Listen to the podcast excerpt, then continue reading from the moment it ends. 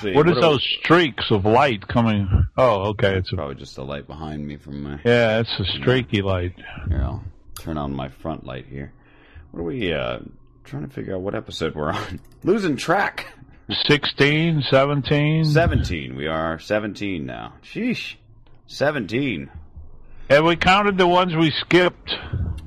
Uh, no, I didn't count those. These are actual episodes that we've done. Of the actual episodes Okay. we've done, it's been Doesn't seem like it's been that many. Hmm. Well, I mean, uh, That's a lot. yeah, that's. I can't believe we thought months, that many. I guess, huh? I can't believe we've thought of that many things to talk about. Actually, I know it is kind of surprising. considering that we don't talk about sports, which I we know. could talk about every week the whole time, Yeah, yeah. But we don't talk about sports, so it's just a kind of an unusual thing. Our first episode was posted on November 9th, so I think we probably we might have recorded it November 9th as well. December, January, February, March. So four months times third, four, uh, 16, 17 is about right. Yeah.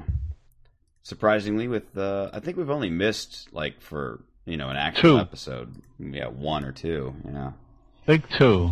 yeah. We've rescheduled a few of them, like this Yeah, one. that's true. And then we had them where we did them on a different night, like like this one. yeah, yeah. Yeah. So uh, big big goings on in Japan.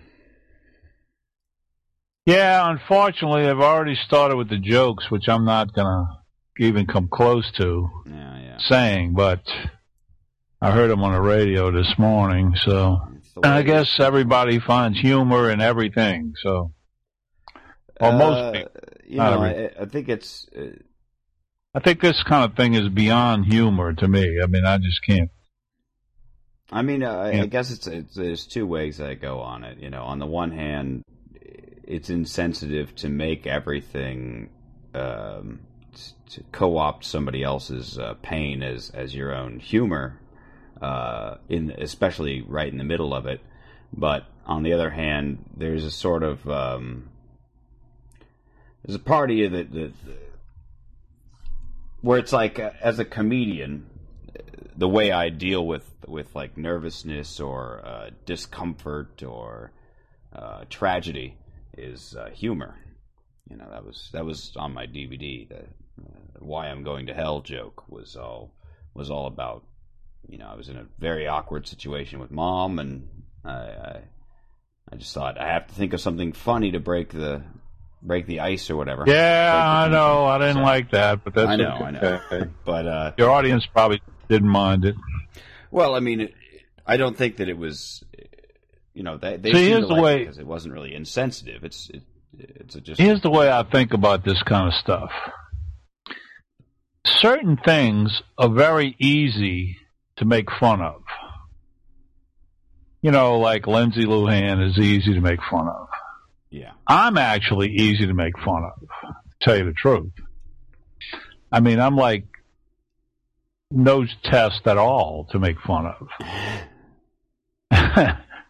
and Japan and the people of Japan and the history of Japan and the, the geographics of Japan are very easy to make fun of. I mean, I could just right off the top of your head, you could start with maybe 20 things, you know, just ramble them off. Mhm.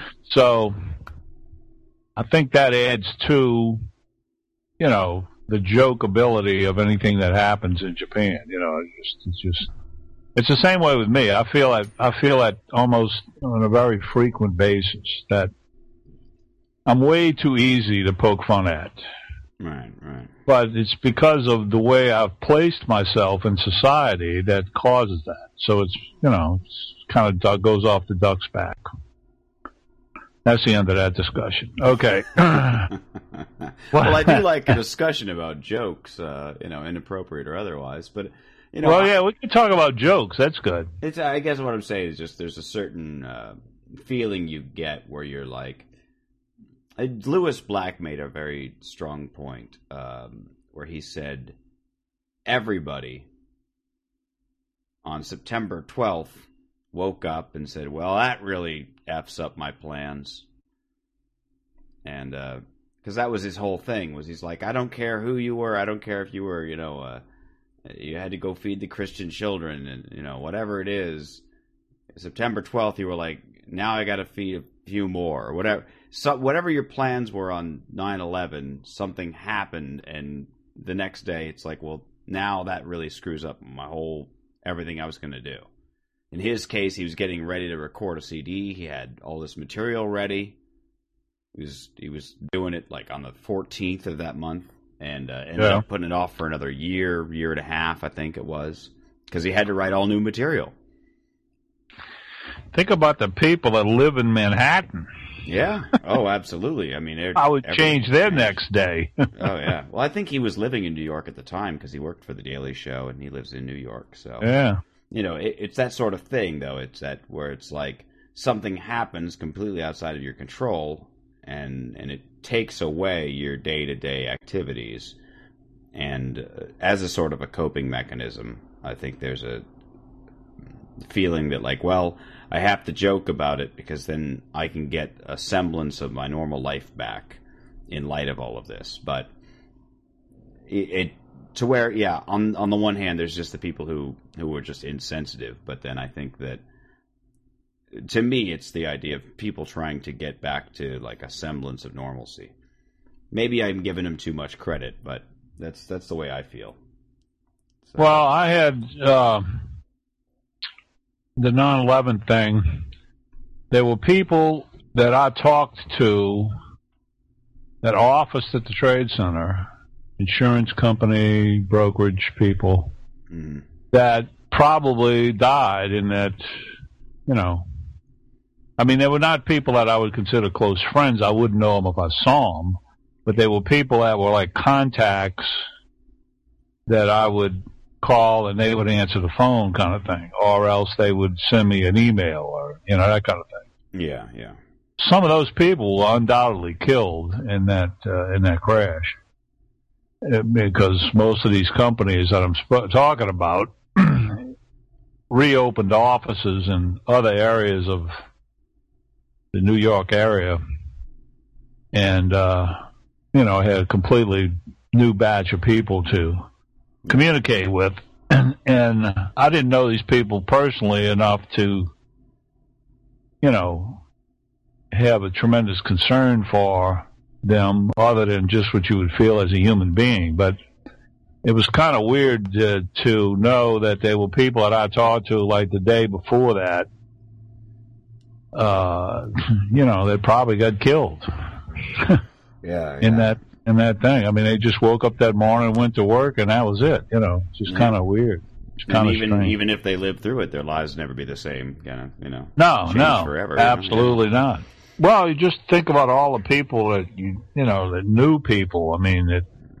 yeah you know, it's just a, just an unbelievable thing. But anyway, we can get off of that topic because and the whole the whole idea of things from this decade, the 9/11 thing, the, the Katrina, you know, the uh, the oil spill, the tsunami, the Obama recession. I mean, it's been a it's been a period. It's just like people today tell their kids and their grandkids about the turbulent '60s when you know both Kennedys were assassinated, Martin Luther King was assassinated, yeah uh, but we went to the moon. Uh, so there's oh, there's something you know that you can talk about. Maybe that's you know going to come come rolling out of this. I know one thing is that I read a very positive piece on a subject that Uh, just with friends for a long time, and that is that solar power is going to become such a reality of everyday life that it's going to change everything from the standpoint of power generation, which is going to be a really good news. But some Asian companies, some of them based in Japan, have been doing a tremendous amount of work on tackling the use of solar energy and solar power in our everyday lives so that in a very short period of time from right now, we're going to see solar power, which right now is kind of like a, it's almost kind of like a hippie thing. Yeah, you know, yeah. you see pictures of guys with the with the with the dreadlocks with the little cell sheets on Oh, their roof okay, and yeah. stuff. Well, see, this is this is not going to be what it's going to be. It's going to be just like now. You don't actually see the electric generating plant that's sending you your electricity. yeah. You're not going to see the solar plant either.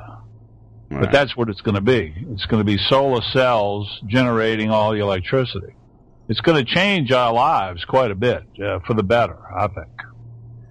You know, when you consider all of that, you're going to need less uh, fossil fuel for one thing, yeah. and I'm sure it's going to get to the point where it's driving automobiles. I really think that's going to be. I really think that's going to happen, and I mean it's going to happen in my lifetime. It's not something that's going to happen 50 years from now. I mean, the technology's moving too fast, you know. Yeah, well, the It'll hardest part quick. about the solar panels has always been the efficiency of the square footage required, and that's what they're getting a lot better at. Definitely, the the photoreceptors, so to speak, are are so dense now on the panels that you know they're hundreds of times more efficient than they were even ten years ago. You know, so that that's the Well, big piece- thing. piece I was reading, which was actually talking about uh, Toshiba as a company and what they work that they're doing, along with many other companies. But they're the one that you would recognize the name of them more, more than you would these other companies. But the real focus is just like everything that starts. It starts as a sort of individual, sort of you know remote possibility of putting solar panels on your roof or at the uh, water hydrant or whatever it is. Right, right. What these people are going to do is just in the line of what you're saying. They're going to produce a minute little thing that's the size of a grain of sand that will be able to absorb enough energy that in a something the size of a softball or a bowling ball, to be able to produce incredible amount of energy over a long period of time. And it's hard to imagine that, you know, for me to imagine that, but the technology is already there. It's just a question of them beginning to, to install these, these units. Yeah. So where it looked like a lot of countries, including Japan, as we find out, depend heavily on nuclear power, uh, apparently we're not going to have to depend on that as much as we thought everybody was going to have to do. I mean, there are many parts of Europe and Asia that's over 50% of the power, including France, is, is all nuclear. So this solar thing is kind of exciting to me. I mean, I, I kind of like when there's something like that, you know, coming up. Yeah, I mean, I, I'm definitely you know all for alternative sources of energy, um, and I, I certainly, I mean, I, I never really felt all that badly about uh, nuclear power, where is where I differ from my hippie friends, if you will. Um, I, it doesn't really, you know, it's that kind of thing. Uh, everything comes with a cost, that sort of thing, where you know there's been far fewer deaths from nuclear power plants than coal power plants. Uh, you know, even just one coal power plant and, and all the people that work there over the years that get lung cancer, whatever have you, even just comparing one to all the nuclear power plants that have ever existed, you're still coal is still worse. You know, as far as uh, its its effect on the environment and on people Yeah. and things like that, and the energy it generates is is a fraction. Um, and so it's interesting. I mean, so we're sort of on this world stage now where everybody's watching. Like, how's Japan going to deal with that uh, reaction? You know, uh, the nuclear. Yeah. Uh, but then the other side of it, uh, if you know, uh, out of tragedy comes solutions. Is uh, there's a lot of all over the world right now. There's a lot of agencies going around and checking their own power plants to go, hey, we should beef up, you know, the protection and everything else. They just shut two down in Germany to get them reinforced and things. And uh, there's there was a there's one in New York that they uh, has a one in ten thousand chance of uh, danger. Every year they assess these things, and apparently Yeah. the one one in New York. Uh, oh, what's it called? Like Indian Crest or something like that. Um, There's three of them by the same name, one, two, and three, and I think it's the first one has a one in ten thousand chance, which they say is too high for them to. So they're they're right now like getting on the ball, like, hey, you know, that reminds us we should probably do something about that. So what will come out of this is a uh, more forward thinking about uh, structural damage to nuclear power plants in the event of earthquakes and tsunamis. So, you know, that's right. There's no good end to that sentence as far as you know, like, well, uh-huh, that's the good I- I thing. but think- it's you know what I'm saying. That's how that's how tragedies work. Is is I think that I think the nuclear thing is as clean as it seems, and it must be effective, or there wouldn't be as many countries using it. I actually think that just something's going to come up to replace it before it gets to be a bigger thing. I really do. I think the solar thing is is right there. The other thing is the biggest invention that we don't have that we need, and that's a good way of looking at things. That when you're investing, for instance, is you think about something you need that we don't have available. yeah, Well, the biggest thing on earth that we need that we don't have available, in my opinion, is a way to drive your car with the same speed and frequency that we do now with the ease of refueling without using oil. yeah, Now, I can picture that being a solar thing too, see? Because I can tell you now, the battery and the electric plug-in thing, that, that'll never be a widespread usage like we have right now on gasoline-driven cars. I mean, it's just no way. It's not convenient. It's very expensive. yeah. It's just not the answer. And it's I mean, also what doesn't It's not that they can't do it, but it doesn't answer the, the question. No, it's a you know, it stopgap doesn't measure give you the best. same. Yeah. You have to give up too much for that to happen. Well, it's also the thing is like, well, what do you? I mean, it takes too long to charge, and, and people talk about like, oh, Oh, well, there's electric charging stations at gas stations. To be like, well, what do you? You just stand in line for forty five minutes for one. Well, and you can't drive but 60 miles. Yeah, yeah. Well, if they, yeah, mean, what is that? That's one day driving around the Metroplex or driving around Los Angeles. 60 miles is, you know, that's nothing. Well, the way that they usually talk about it is, is, rural that area that city miles, and you don't, you know, they worked it out to such a thing where it's like city miles only take this long and this long, and and so you could effectively do your daily commute, come in and plug it in. For Much trouble. for a, a, a large majority of metropolitan areas, that actually would work. But I'm with you. Every time I read about electric cars, they're like, and it has a range between plug-ins of, you know, whatever, 200 and something miles or whatever. Even when they talk about, you know, really uh, lofty goals, I haven't. I haven't seen a single article yet about even a time frame for the first all electric car that could get me from here to Phoenix without plugging in. Here- here- Here's, So- here's one of the really, they had a debate on NPR about this about a year ago. Here's one of the really weird things about the battery operated thing and the electric car is they give you all these estimates about how many miles it'll drive and between Phillips. The problem, one of the big problems is because it's not operated with something that we know for sure, like gasoline, you're going to get your car is going to get 20 miles to the gallon, Yeah. and you got a little gauge. It'll tell you how much you got left, and you won't run out of gas as long as you keep an eye on the gauge. With this other thing, with this electric and battery thing, the gauge may be wrong because they still don't have the battery situation or the electric charge of the battery at such a point where you know for sure that the little gauge that says you have a quarter of amount of fuel left is actually going to be accurate. Yeah, Think about batteries that you use around the house. yeah, yeah. I mean, their life is not measurable. I mean, I don't care what you do, you can't measure it. So, you know, one guy wants to drive uh, speed off the stoplight.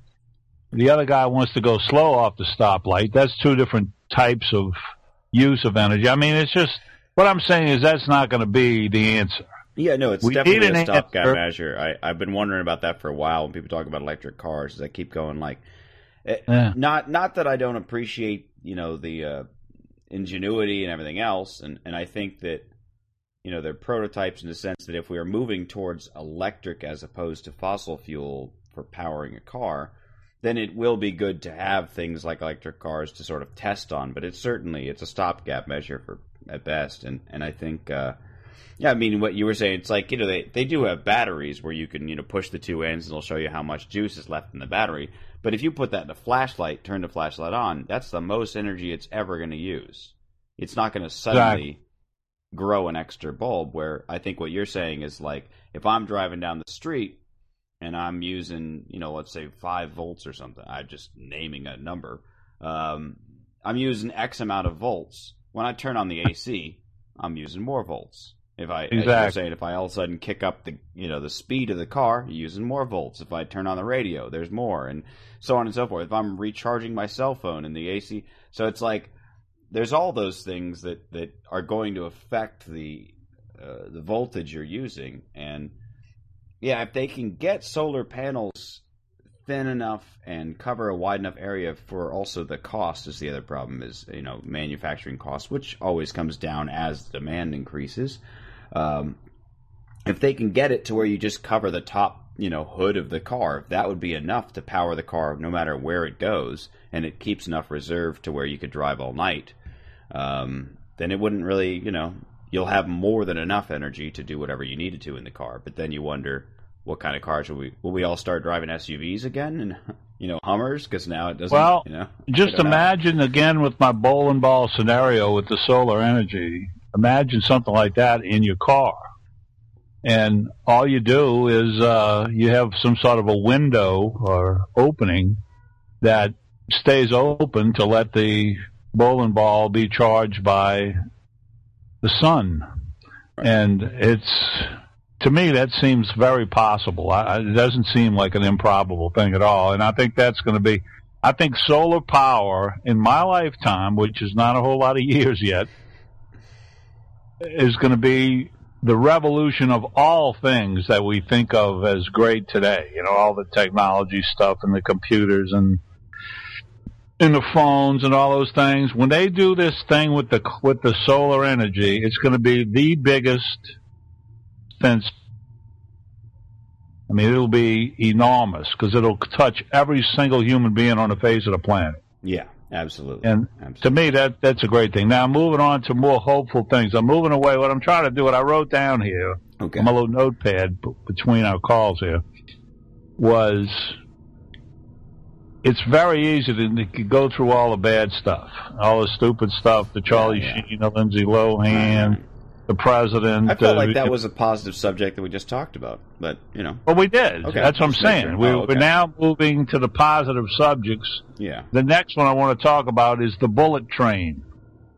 Okay. Now, this touches me more than it does you at this point. However, you happen to live in an area where the bullet train is definitely a possibility very shortly. We uh, passed a we passed a law, uh, a provision, whatever you want to call. it. I think it's a law, whatever. It, we passed a measure to yeah. start construction on it to go from I believe San Diego to San Francisco. Um, yeah. And they say that when it's built, uh, you'll be able to get from San Diego to San Francisco in, I want to say like an hour and a half. It's a very short period of time, about as fast as a plane, basically. Um, well, the point of the point of the whole thing is, to me, for one thing, they have to do it in its in its beginnings, and say its first quarter century. It has to be a, a an express type thing. In other words, I don't want any train, bullet train or elsewise, that if I want to go to Houston, the train has to stop in Lufkin and blah blah blah, all the little towns between here and Houston. Right, right. And in Texas, as it is somewhat in California, though California is a little denser than Texas population wise. But Texas, we need to go to Austin, San Antonio, and Houston from Dallas. Right. Well, I want to get on a train and go to San Antonio. Don't stop. There's right, no stop. Right. right. Now, if there's people that live in Boerne, Texas, which is between Austin and San Antonio, for instance, what they're going to have to do is go to Austin and catch a bus to Boerne. no, they're going to have express buses, like a double deck, a nice one of them British looking things with the double decks on. Right, right. Nice buses, you know, fixed up buses, buses sure. that are comfortable. They're probably going to be more comfortable than airplanes, no matter what they do. But I could see that. Now that's that's my next thing that's going to happen in my lifetime is the bullet trains. I mean, I I think about the area that I live in right now, and this is very applicable to California and certainly Los Angeles and San Francisco. Okay, I'm living here. There's six million people surrounding me in this North Texas area. Now I'm at a certain age where I would like to be able to get on some sort of transportation that would take me to downtown Fort Worth for business, downtown Dallas for business, to the ballparks, including the new Cowboy Stadium where they played the Super Bowl, and the Ranger Stadium where they played the baseball, which is right, you know, two blocks away. Six Flags over Texas, the universities that are all over. There's 14 of them in the Metroplex. You need to be able to get to these places without getting in your car. And you need to be able to do it comfortably and quickly. Yeah.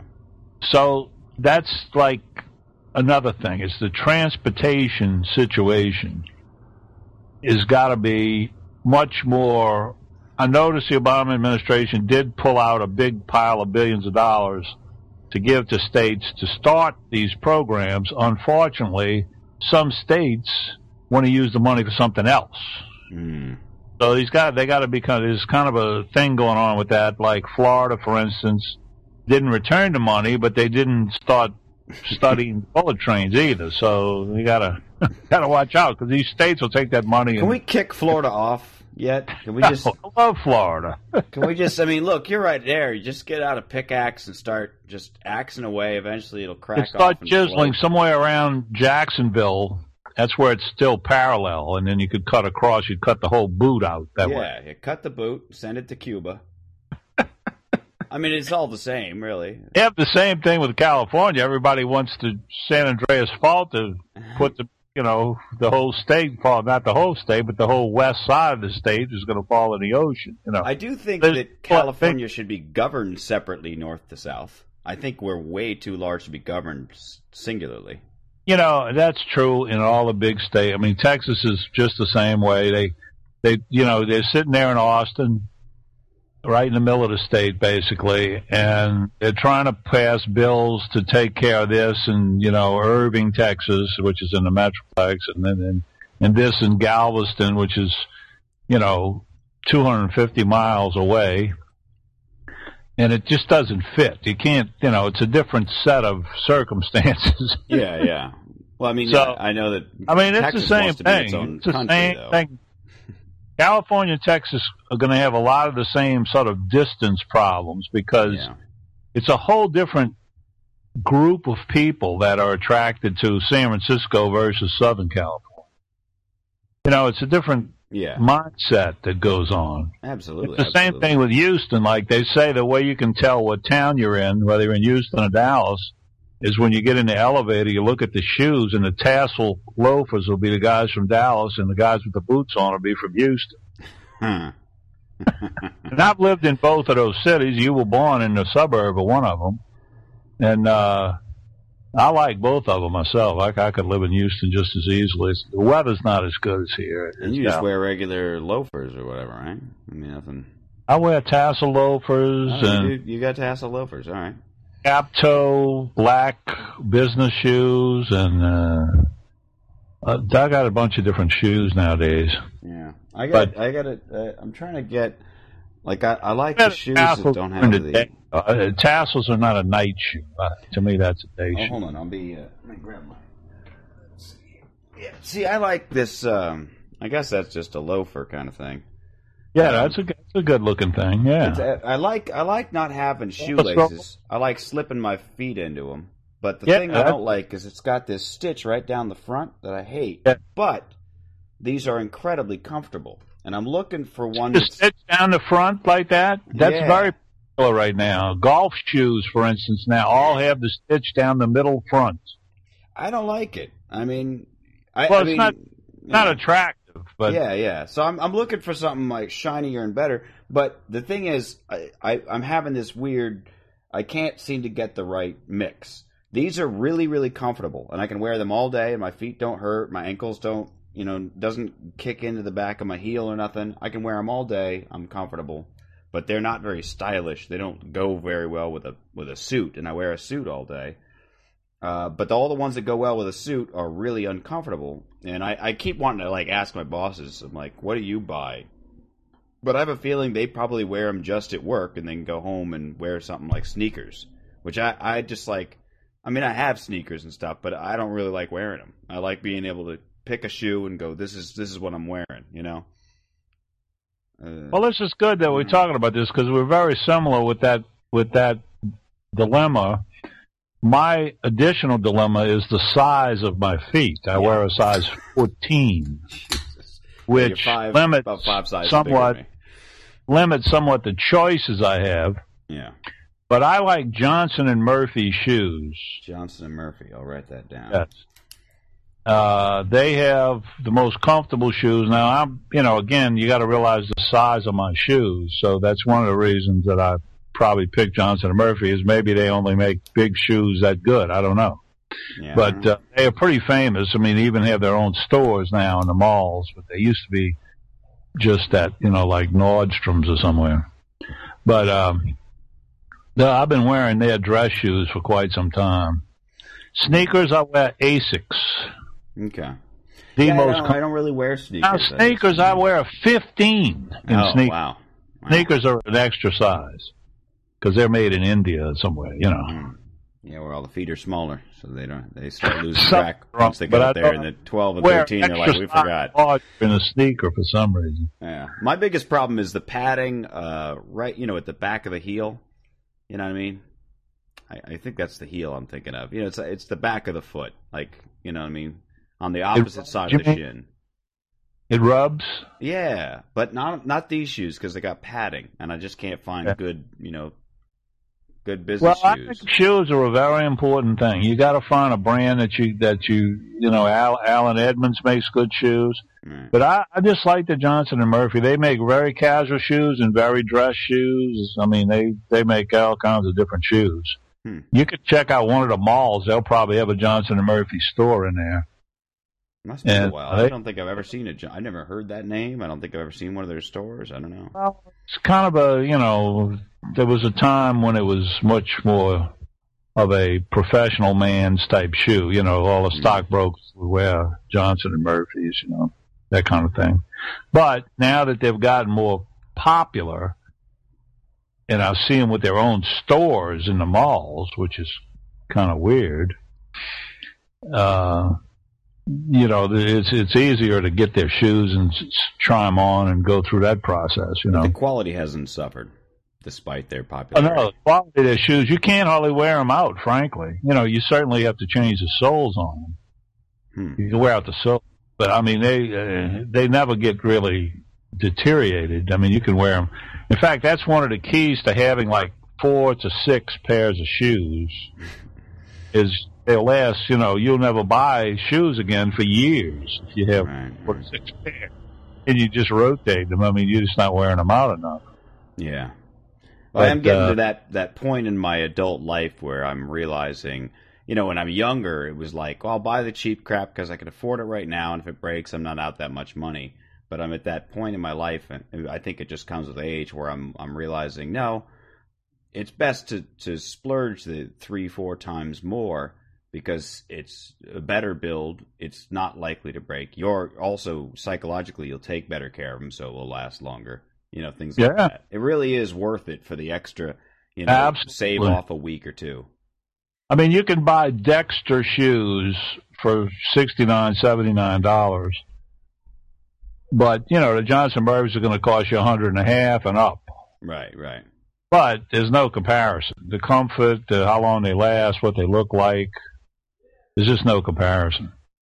So that that's true, and that's true in everything from coffee makers to uh, you know the kind of uh, crock pot you own, you know that type of stuff. Yeah, yeah. Like that's cookware, we like to get very nice cookware. I need to get. Um, I've been buy, meaning to buy some better, um, some actual uh, knives individually instead of the knife block set. I think I'll keep the steak knives. I got some uh, uh, uh, Henckels uh, steak knives, but they're uh, they're the they're the cheap Henckels. So all the actual big knives, the chef knife, the uh, what's that Asian? The frozen edge knife.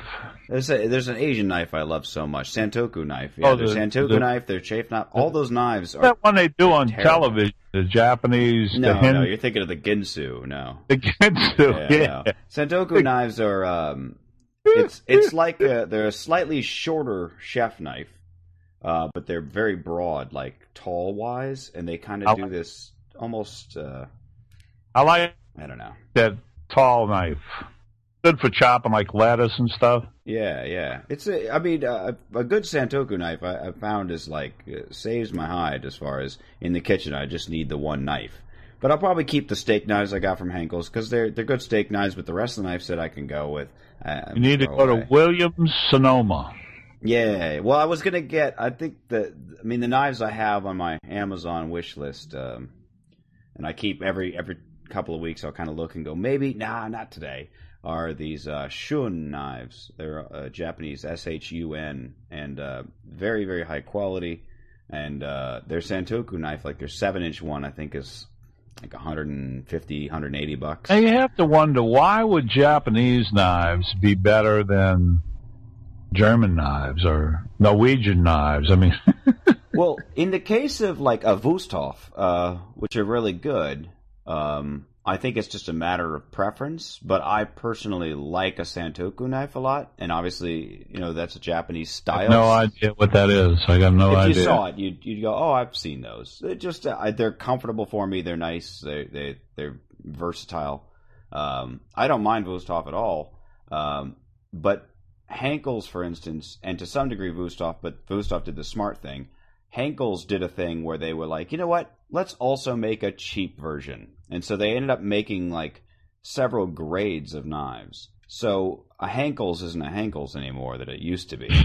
You know what I mean? Yeah. It's like there's so many grades where you go like, well, do, am I buying the premium or am I being mid grade? You don't know. Uh, Wusthof is smart enough to have a different name for each of those. They're not they're not the same label. They have the same logo, but they have a different name. I, I think Trident is their lowest quality one, but it's still made by Wusthof. It's just cheaper. So it's that's where I would go with Shun because they only make the the one Yeah. solid kind, and so it's just a safer bet when you don't. You know, if you if you just got to get one knife and you don't do all that research, you know you're going to get a good knife out of you know Shun. Ah, Okay, stuff. okay. Now let, let let's continue a little bit Yeah. talking about future things. Ah, yes. My All right, now subject. here's here, let me throw these out. You can tell me whether you want to talk about them. High tech health. Mm-hmm. Another article from the Wall Street Journal. And by the way, I got to tell you, they are the number one newspaper now. They outsell every other newspaper, but it's a miracle to me how every morning I can go out to my front park uh, garage driveway and pick up the Wall Street Journal with all the stuff that's in there. It's just, it's like a miracle to me. I mean, it's like, God, I can't believe they put all this stuff out every day. Anyway, I'm, I'm constantly quoting from the articles they have in there Yeah. high tech health has to do with implanting in one's body, in some cases even in your bloodstream, high tech materials that are going to make you live longer and healthier and stronger. Mm-hmm. Now they're right now obviously in a very low, short, I mean a very small beginning stage of this. They are they are using brain implants and heart implants and kidney implants and all that that have these transistor type computer chip type things in them. But eventually what we're going to have is regulators in our body that's going to regulate blood flow and all these things Mm-hmm. so that the things that make us age the quickest and make us die the soonest are going to be eliminated or or at least in some way prolonged. Uh, the point this guy is making that was interviewed for this article was that there's certain things that he believes that we'll be able to do to the body using high tech materials I use the term high tech. That's not what he was using. Um, will be things that last, you know, like eternally. they don't wear out. And so they'll keep your blood at a certain level that needs to flow at a certain speed or whatever it is, or a certain density or a certain capacity. Uh, and it, it changes your whole aging process. So, in other words, he's saying that he's calling it eternal life, is what he calls his program. Of course. but. I don't know whether that, that might be a little bit of a reach, but I could envision what he's talking about as you read all this, this thing. You could envision something like that, uh, really, without a question, prolonging life. I mean, there's no question about it. Yeah, you, yeah. you could if you could regulate the different organs and blood flow in your body to some extent, uh, to where you could still do the same things you do when you're healthy and, and younger, Mhm. you would definitely live longer. There's no question about it. So I'm thinking, okay, here we're going to be the future. We're going to have the solar everything. Your house, your car, everything is solar. You're going to have the bullet trains flying you around to wherever you want to go without having to get on an airplane. And now we're going to have the health thing where you're going to be 150 years old, just like you are when you're 45. So those are pretty pretty good things. So let's move to, the, to my final two in the future things. Well, I did want to say. Uh, Go my- ahead. I, I feel like to me the the future of transportation. I don't think lies necessarily in bullet trains. To me, that's also a stopgap measure, and I'm not. I was kind of like when when I, I I did vote for the bullet building a bullet train here, and then they passed it, and we're like, okay, we'll start construction in 2032. I was like, are you kidding me? Uh, you know, like they're not starting construction for quite some time. I was like, I hope we're flying in cars by then, man. I don't, I don't care about a bullet train in 20 years from, you know, start it today and have it done in five years or, you know, whatever. Um, but See, I, was trying like, to think of things. I was trying to think of things that would fall within my lifetime. Well, I don't this have is one that, that might. The future is- going to be. What was that movie with? uh What was that movie with? uh uh, What's that guy's name, man? Where he's a taxi driver and the, all the vehicles are. Fifth up in the air. Bruce Willis. Yeah. Yeah, Fifth Element. See, I, I, I I don't have any doubt that's going to happen. I mean, I, it's just like airplanes. When you come into a major airport, I think the the one that's the scariest is O'Hare in Chicago. You come in and you just can't believe the number of airplanes that are all around you without colliding. Of course, yeah, the seats yeah. all fly at a different altitude. That's how they keep them from colliding yeah. and they they funnel them. You know, the ones at the top of the funnel are slowly funneling down to the, to, to land. It's kind of interesting the way they do it when you actually see it. So, um, I, I could picture I, just what you're talking about. I could picture flying flying automobile type No, thing. actually, that's not where I think necessarily. What I'm saying, as far as personal transportation, I think that I mean we already have cars today that are um, proximity aware, that that know what's in front of them and what's behind them.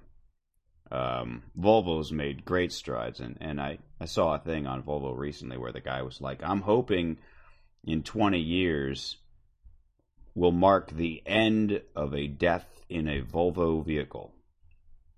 And I'm like that was his that's his thing. He's like I, I, I hope love that basically in in his lifetime he hopes that he gets to a point where he has seen the last person dying inside of a Volvo. And I, I feel like if anybody's going to do it, it'd be them because they're just obsessive about it. But um, one of the things is there it, it- a lot of cars, uh, you know, as things start with luxury, they move down to the domestic. Is that proximity awareness where you, if you're driving along a road at 60 miles an hour, the headlights turn around a corner before you get to it using GPS. If something darts Yeah. in front of the car, it'll automatically slow down. Things like this, to where it's not a stretch that we could all have cars that were proximity aware and then adjusting their speed in real time so that there was never a slowdown. There was no traffic jams, nobody slamming on their brakes, nothing. And eventually the car is entirely automated. And then that gets to the thing where it's like, well, why do you need a four door sedan at that point if it's driving itself and they're affordable. Let's say I call them pods. I envision a as sort of a pod that's like a two seater. Yeah, maybe if you're fancy, you get a four seater, but it, it wouldn't need a, a trunk necessarily because you could just keep it all in the middle of the car because now you don't need, you know, regular car seats. You don't need gear shifters. You don't need any of that stuff. You just get a stereo and four seats pointed in at each other. You've got this pod that's proximity aware, GPS aware. You type in an address, boom, and it takes you there. And everybody's going 80, 90 miles an hour the whole way because they're all proximity aware. So everybody's in perfect sync. You get on and off the freeway. I feel like that would be, that's a a reality I could see happening without much trouble. It wouldn't Yeah, require repaving the roads. It wouldn't require I mean, I could see it actually having a sort of a, a, a magnet type thing where they, they they can't even collide. right. you know, where yeah, they- yeah. They just kind of push off from each other if they get too close, kind of thing. Yeah, I could see. that. Yeah, I, I think that's a wonderful uh, that's a wonderful thought because uh, see all this stuff we're talking about, although it's not presently in everyday use, I think all of this stuff's going to happen. I mean, I'm very confident that it, that's going to happen. The automobile with a driver. It's just like we make fun of people that used to dial phones with their fingers in the hole and go around the Yeah. dial, which Yeah. I remember that myself vividly. It's going to be the same fun that they make out of. Do you realize people used to have a wheel on the car and they would have to turn it back and forth and they'd have to push Yeah. the brake with their foot and then they'd have to move their foot over to push the next pedal if they wanted to go further. I mean, it was antiquated and beat up stuff. You know, you could hear the kids of the time talking about. You're not going to believe they used to have a blinker thing. You'd push the thing down, and a little blinker would blink if you were turning. And it was, well, I feel like I'm part of the last generation that learned a stick shift out of necessity. You know, what I yeah, mean? that's right. I, every car I've ever owned until the one that I'm driving now, this is the first car I've ever driven on a regular basis in my life that is not a stick shift. So Really? I had to, yeah, because my first car was a Volkswagen bus. It- Oh, there you know, Uh, Chuck and Mom kind of pitched in and they got me. Uh, it was a beat up old thing, and they were like, "Here's the manual how to fix it," you know. and uh, I wanted to go out and hang out with my friends, and they were like, "Well, here's the keys." And I got in, and I, I'd driven a stick shift two, three times before in my life on on long Colorado road trips where nobody was around Yeah. for hundreds of miles, and I was I needed to get a mile and a half down the road to my friend's house, and it took me probably twenty minutes, and I was. And uh, and I got Well, you know, those that real quick, you know. People that want to drive stick shifts in the future will be like people that have biplanes that they want to fly, you know, up in the air. They like it's a hobby. You know, they have the club, yeah, the yeah. biplane club. You know, and they're going to fly on these old antiquated airplanes. That'll be the same thing with the stick shift Volkswagen buses. You know. I do wonder about that though, because it, it You know that, excuse me, but let me tell you Okay. something about the Volkswagen bus had the same engine as the bug. huh? The exact same engine, not bigger or anything. The same engine had to drive that bus. That's why the buses didn't last as long as the Beetles. Yeah, that makes sense. Yeah, it's the same. I mean, you know, the the engine that they made for the Volkswagen was a Nazi invention because uh, um, Rommel told Hitler that he needed vehicles that could drive in the desert where there was no water. Mm. He wanted air cooled engine, so that was how they invented the air cooled engine for the Volkswagen. The Nazi thing, yeah, yeah. They also invented see- the Porsche. driving Volkswagens. You know I'll never mean? drive a Porsche. Although I do like Volkswagen, but I I don't know. I, I've always just hated Porsches. I don't know. Something about them has always felt. I, I want to say pretentious. It's always felt like somebody was like, "Look, I've got a sports car," and then you're like, "Yeah, of course you do." You know, it's Well, that, you know, I don't know. I had a Saab for about two years, and that was the best car I've ever owned. That car was unbelievable. I mean, it was so comfortable. It had that fuel injection thing. I mean, it had like it was like driving in a jet. And the thing that was neat was the ignition was between you, you know, and the, the console where the where the shift oh, I see what you're saying. Yeah, yeah. where the went. It was like you were in an airplane. You know, you Yeah. stuck the boom. Nice. Man, that was a great car. I totaled the heck out of it on a oh man. road one day. Well, I liked But- my, you know, I liked my last Nissan that I, I never saw my keys.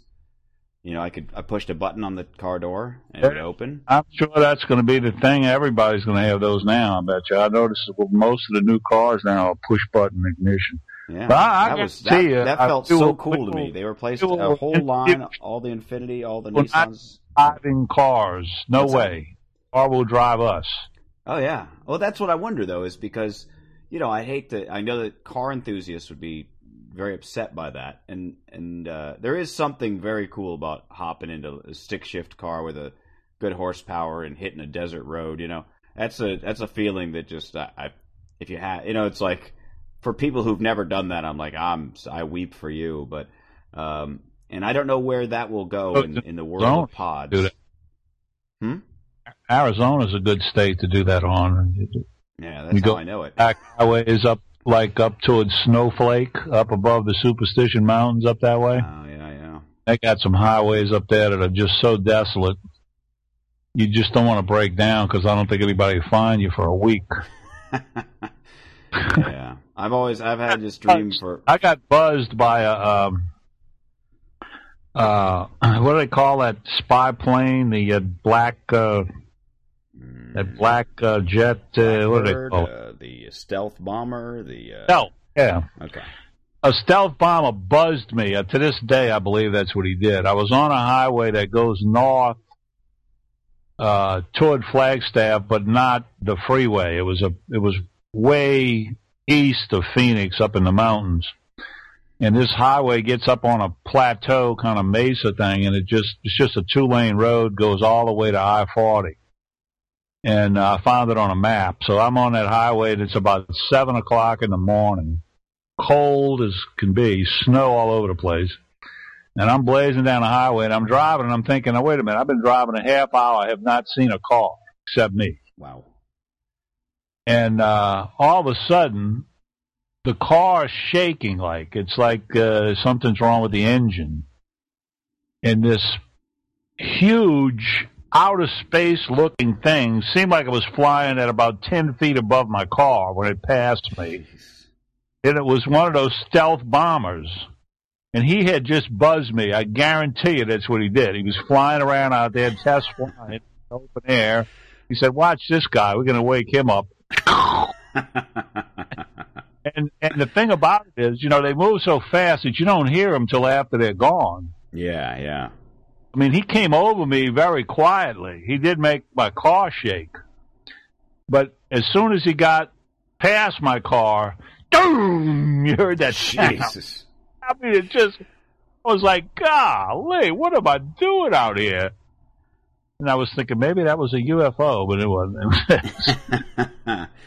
It was a stealth bomber. It was amazing. I mean, for for all I, I mean, I I don't know that much about the things, but for all I know, I mean, the the shaking of the car could have very well been the the shock wave from you know if they're going Mach anything, which those Yeah. do, I think Mach three, right? Mach three or Mach four, and I don't know. if they're He going Mach disappeared- one, Mach I two, would say he disappeared in two seconds after he Oh, passed my. no It's like he was moving, man. Uh, I'm And I was at about I was at about eight thousand feet above sea level where I was driving, so I was Yeah, already yeah. pretty high up. That's true. Then I guess he wouldn't have to dip that far. Then, yeah. No, I mean he was. And there was no reason for him to be flying that low, so I'm just thinking he was having fun with me. You know, there was nothing else around. There's no cars, no shopping centers or buildings or anything. He just decided he was going to buzz me, man. Never forget that. I'll tell you that. He he left with an everlasting memory. well, that's Okay, the intent. All right. So, on. what else you got on the uh, future list here? Okay. My next thing is this came from Bloomberg News Magazine. Okay. The idea of it. What's they're saying is, and, and we all realize that because of the tremendous communication networks that are all over the world now, that we are becoming like a global village. I mean, there's much more interaction between countries besides just normal import export. Uh, it's easier to have this kind of communication. Yeah. And one of the pluses of that in the future is going to be less conflicts. Yeah, yeah. Which equal less war. And this guy is saying that just that facet, from an economic standpoint, is going to be a, a boom to the business communities all over the world, and people's lifestyles are going to continue to rise in places like Brazil, for instance, uh, which is almost the size of the United States. Uh, India, of course, the obvious ones are India and China, but you got to throw Brazil in there as well now. Those countries have so many people in them that they they're just going to require an enormous amount of goods.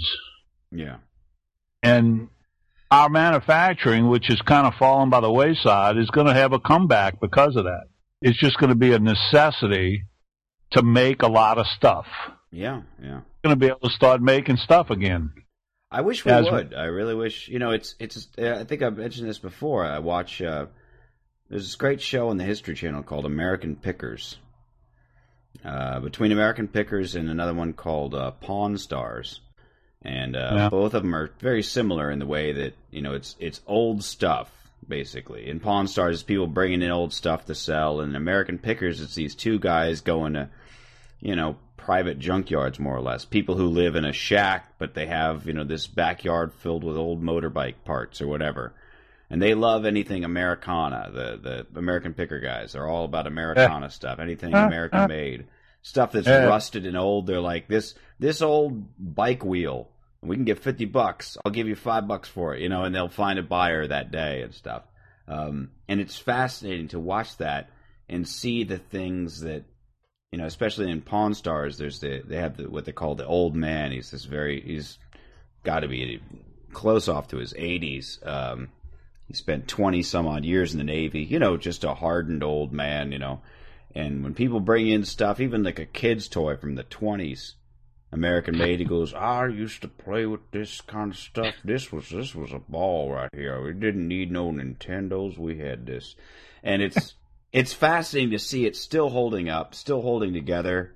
You know, in a lot of cases, people don't have to do that much restoration to them, and you just go like there was a quality and a craftsmanship there that you just don't necessarily see so much anymore. And I think that you know, it's it, it's a two way street. On the one hand, as Adam Carolla likes to say, there's never been a better time to be poor because it's so.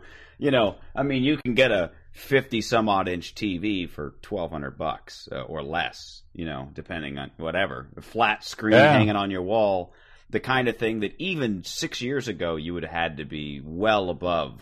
You know, Oh, by next Christmas they'll be four ninety nine. I'm telling you. Uh, I mean, if you get a 720p set, you can get them for about that now. But if you get a full HD, still around eight eight hundred bucks and up.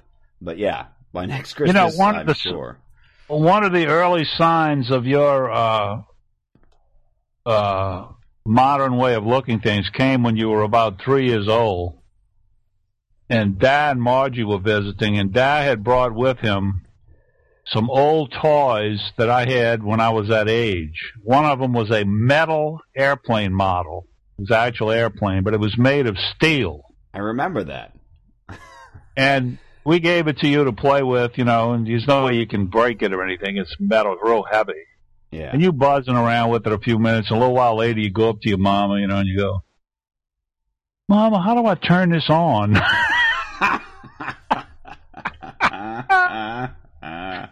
ah, you wanted it to start flying, man.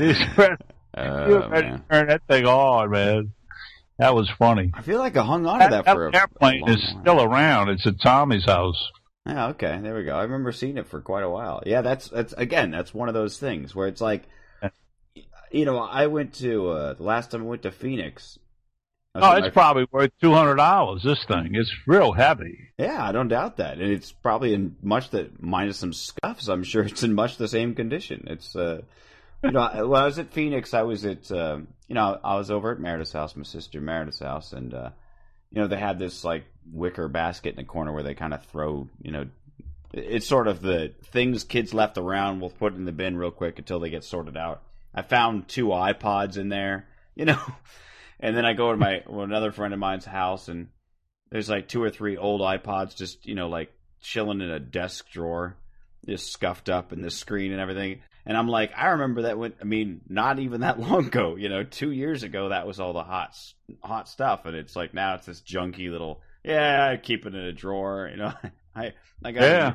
it, it's whereas back in those days I, technology was slower, life was slower, but things were made to last out of necessity. Now I feel like people don't even want it to last. You know, it's it's because then you won't buy a new one or something like that. And I don't know. I would like to see more American manufacturing. Would like to see higher quality stuff made, but they're like I said, two way street. On the other hand, I do like the fact that I can buy stuff that you know in, in when I was a kid, w our whole family couldn't afford. I can buy, you know, at the Yeah. store. You know, I can go to the grocery store and they have TVs on sale there. You know, it's like that's really cool to me. Um, so it's a weird, you know, back and forth on things, and I think that yeah, we are becoming a global economy, and I like the idea of uh, everybody getting closer. And I think that you know, hundred years from now, we'll have a I don't know about hundred years, maybe two hundred years, something like that. Um, there there will be one language. You know what I mean? It'll be this weird amalgamation. Oh, of- I don't think it's going to take that long. I don't think knows? anything is going to take that long anymore. I mean, it, it- the speed by which we change now is just unbelievable. And the thing is, when you talk about technology stuff, from my view, from a guy my age's view, sure. I mean, I, I look at stuff that I use regularly, and I'm not looking for the newest thing like that. But Right. like my phone is probably you know two generations behind. Even my golf clubs. I mean, I was thinking about playing a tournament last weekend, and I was thinking of you know I was looking at the other guys, all younger than me, playing, and I'm, I'm looking at their new shiny clubs and with their high tech fibers and platinum this and you know space age jet pilot kind of materials and Yeah, all this yeah. stuff. And I'm thinking, okay, this driver I'm holding is about four generations. You know, it's like a 2004 model, which to me is fairly new. Definitely. But being they come out with like two new models a year, I mean, it's way back behind. You know, it's like it's made of materials that they don't even use anymore, probably.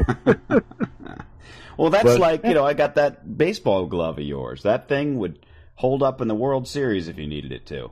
Absolutely. That without- glove right there is a forever thing. That- They're not going to do anything with. They're not going to make a glove better than that.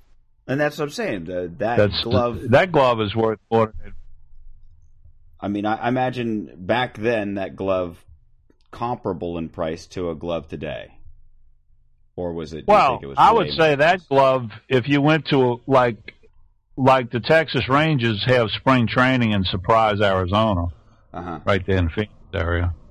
If you went out to the spring training with that glove and let the pros guys out there look at that glove, you'd probably get five hundred bucks for that glove. I would never sell from it, one of the major yeah. league players. They, love, they love having like an old glove, you know, Yeah. that's in good condition. They always looking for that kind. Well, I, I what I'm saying Yeah, is that- that- back that- when that was released, whatever year that was, when you were a kid, I guess. Yeah. That that I would have been in my twenties Okay. because this uh, salary time it was- wise, based on how the economy was back then, you know, based on inflation and whatever have you, the price of the glove back then versus I don't know what a glove costs these days, ten bucks, fifteen bucks, I don't know. Well, do you figure that the price was about equal, or was it way more expensive back then as well? Well that one was because that was the top of the line glove right there. I mean I don't remember what it cost, but I'm going to say it was probably eighty bucks, something like that. Today dollars. Eighty dollars, I would say, Yeah. something seventy nine ninety nine. I'm thinking something like that. But I Probably mean, that's That's today dollars or back then dollars. back then dollars. Wow. That's forty years ago now. So that would have been that's like a two three hundred dollar glove today. Hmm? Oh yeah. Yeah. Yeah, you if you went out to buy a glove that a major leaguer plays with, you you're going to spend a couple three hundred bucks. Oh yeah. Okay. Okay. Well then, that works. I was. I guess I was just thinking to myself. I wonder if that was the norm. You know, granted, it's a very high quality glove, but you know, mass produce everything else. It, it just makes you wonder. Was it? You know, price wise. Well, but I guess still- that still was you know, premium back still- then, so that's good. If you went to if you went to Walmart or to one of these sporting goods stores to buy a glove, you would you know you could buy a glove for twelve bucks. yeah, sure, sure. Uh, but uh, if you went to like a team supply house place that you know where you can order a glove to fit you and all that stuff, that's the kind of glove that would be. That, that's a Okay. that's a real pro line glove. And um, yeah, I, I just think it, it looks it looks to me like I mean I'm agreeing with this guy with the article about the, the tremendous rise in population that's got enough money to spend on goods Yeah, is going to cause the world economies to just go crazy. I mean, absolutely. Yeah. what do you got? A me, a billion and a half people in China, and twenty percent of them are driving in automobiles. I mean, imagine that market. Yeah, yeah. I mean, I know they're just now blowing up. Yeah, they're just Oh. now getting cars. It's like what? Oh, It's weird geez, to they read got all those that, cars yet to, yet to go, and uh, you know, India's the same way, the same exact thing. I mean, it's just uh, it's incredible, and and and just about everything is going to be like that. So I think you're going to see.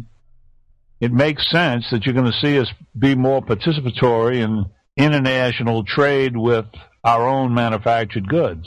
Yeah. Now we still do we still manufacture a lot of like appliances, for instance. Yeah. Washer yeah. power, refrigerator, wash machines, all that stuff. We still manufacture a lot of equipment, heavy equipment stuff like Caterpillar tractors and that kind of stuff. We call it we obviously still manufacture automobiles. But I think one of the telling things about us being able to manufacture is the fact that so many foreign automobile manufacturers now make cars here. Hmm. I mean, you buy a if you buy a Nissan, you're probably buying an American-made car because they have four plants in the United States that are turning out cars. Hmm. So, you know, and they're not the only one. Toyota's making them here. I mean, it's just. uh So if that can happen with automobiles, I think it can happen with other things. So I, I that's just what I'm. I'm just. I'm just uh very optimistic. I wish I was your age, you know, to be able to think that I'm going to live through all this stuff. But I do think a lot of this is going to come about very soon. I mean, it's you know, it's not going to be 50 years. It's going to be more like 10 years, 12 years. Well, I'd like to see, you know, uh, it's that kind of thing where you look back on, you know, American history and not even ancient American history, but even, you know, in the last hundred years and you know the the amount of uh, science and agriculture, all these different things. We were a world leader in every possible way that you could be for a very long while, and then it seems like we've lost a lot of that, and that's where I say like something needs to change where we where we get that back, where it's like, and I, I don't know, there's probably a thousand things that need to change to get that that motor running again, in that old rusty motor that needs some oil. Um, and I, I, you know, I that- optimistic think- about it, but. I think demand for product is what's going to do it. Demand does it every time. Yeah, I mean, that's fine. Yeah. You start getting, you start getting people buying goods from your country, and pretty soon you're going to need to have a big plant somewhere to make the goods. Right, and that's right. kind of what that's kind of what's happening. I think we're going to have people inventing things here in the United States, new ways to make goods of different kinds. I think clothing would be one place where we could we could really start up again a textile business that has just totally collapsed in the United States. I mean, everything is made in Mexico and places like that for textile manufacturing, certainly in Asia. But because of the fact that brand names mean so much in a global setting, I mean, we still manufacture Levi's blue jeans. In fact, we still kind of control the blue jean business worldwide, and blue jeans are very popular worldwide. Yeah, yeah, I do know that. I do So know that. I could see us, I can see us doing a blue jean type thing with other clothing, you know. Right, right. It'd be nice. or it, or it, you know, with the marketing kicking in to say, you know, this is what we're doing in America and this is cool, and the rock and roll singers and the not the rock and roll, the uh, hip hop, whatever they call them, Sure. you know, are wearing these clothes and blah blah blah. So I can see us getting back into March just because of the amount of material that's going to be needed. I mean, it's just it's we can't even fathom the numbers. This guy in his article kind of threw some numbers out there, and they just blow your mind when you think of the populations of these other countries that are that are just going to explode onto the scene, and they're doing it right now. But I mean, it's going to get much more, much much more of it's going to happen. See, that's why I say right. that you know you. And rope here. What's that? I'm about at the end of the rope for me. Oh, okay. I was going to say uh, I I think that, uh, as I was saying in a previous episode, is that, that as people live longer, you'll see less uh, less kids being, you know, there's a, a lower population growth, and so ideally, and I don't know if this will work out, but in my head, optimistically, I feel like as we speed up the pace of everything to match the demands of a giant population that has never been larger on this planet as far as humans go. As we speed all that up and then find a way to keep those humans alive and the population reaches a low growth, we'll reach a nice equilibrium. But we're at that everything's so on the edge right now where it could yeah. you know because everything blew up people got made way faster. Everything, uh, technology booming, no time to keep up with stuff. But it's like it reaches an equilibrium, and, and a, a, good example of that is like the computer industry. While uh, back in you know early 2000s, if you bought a computer, two years later you needed a new computer. Where today you can buy a computer in five years is not that weird. It's not.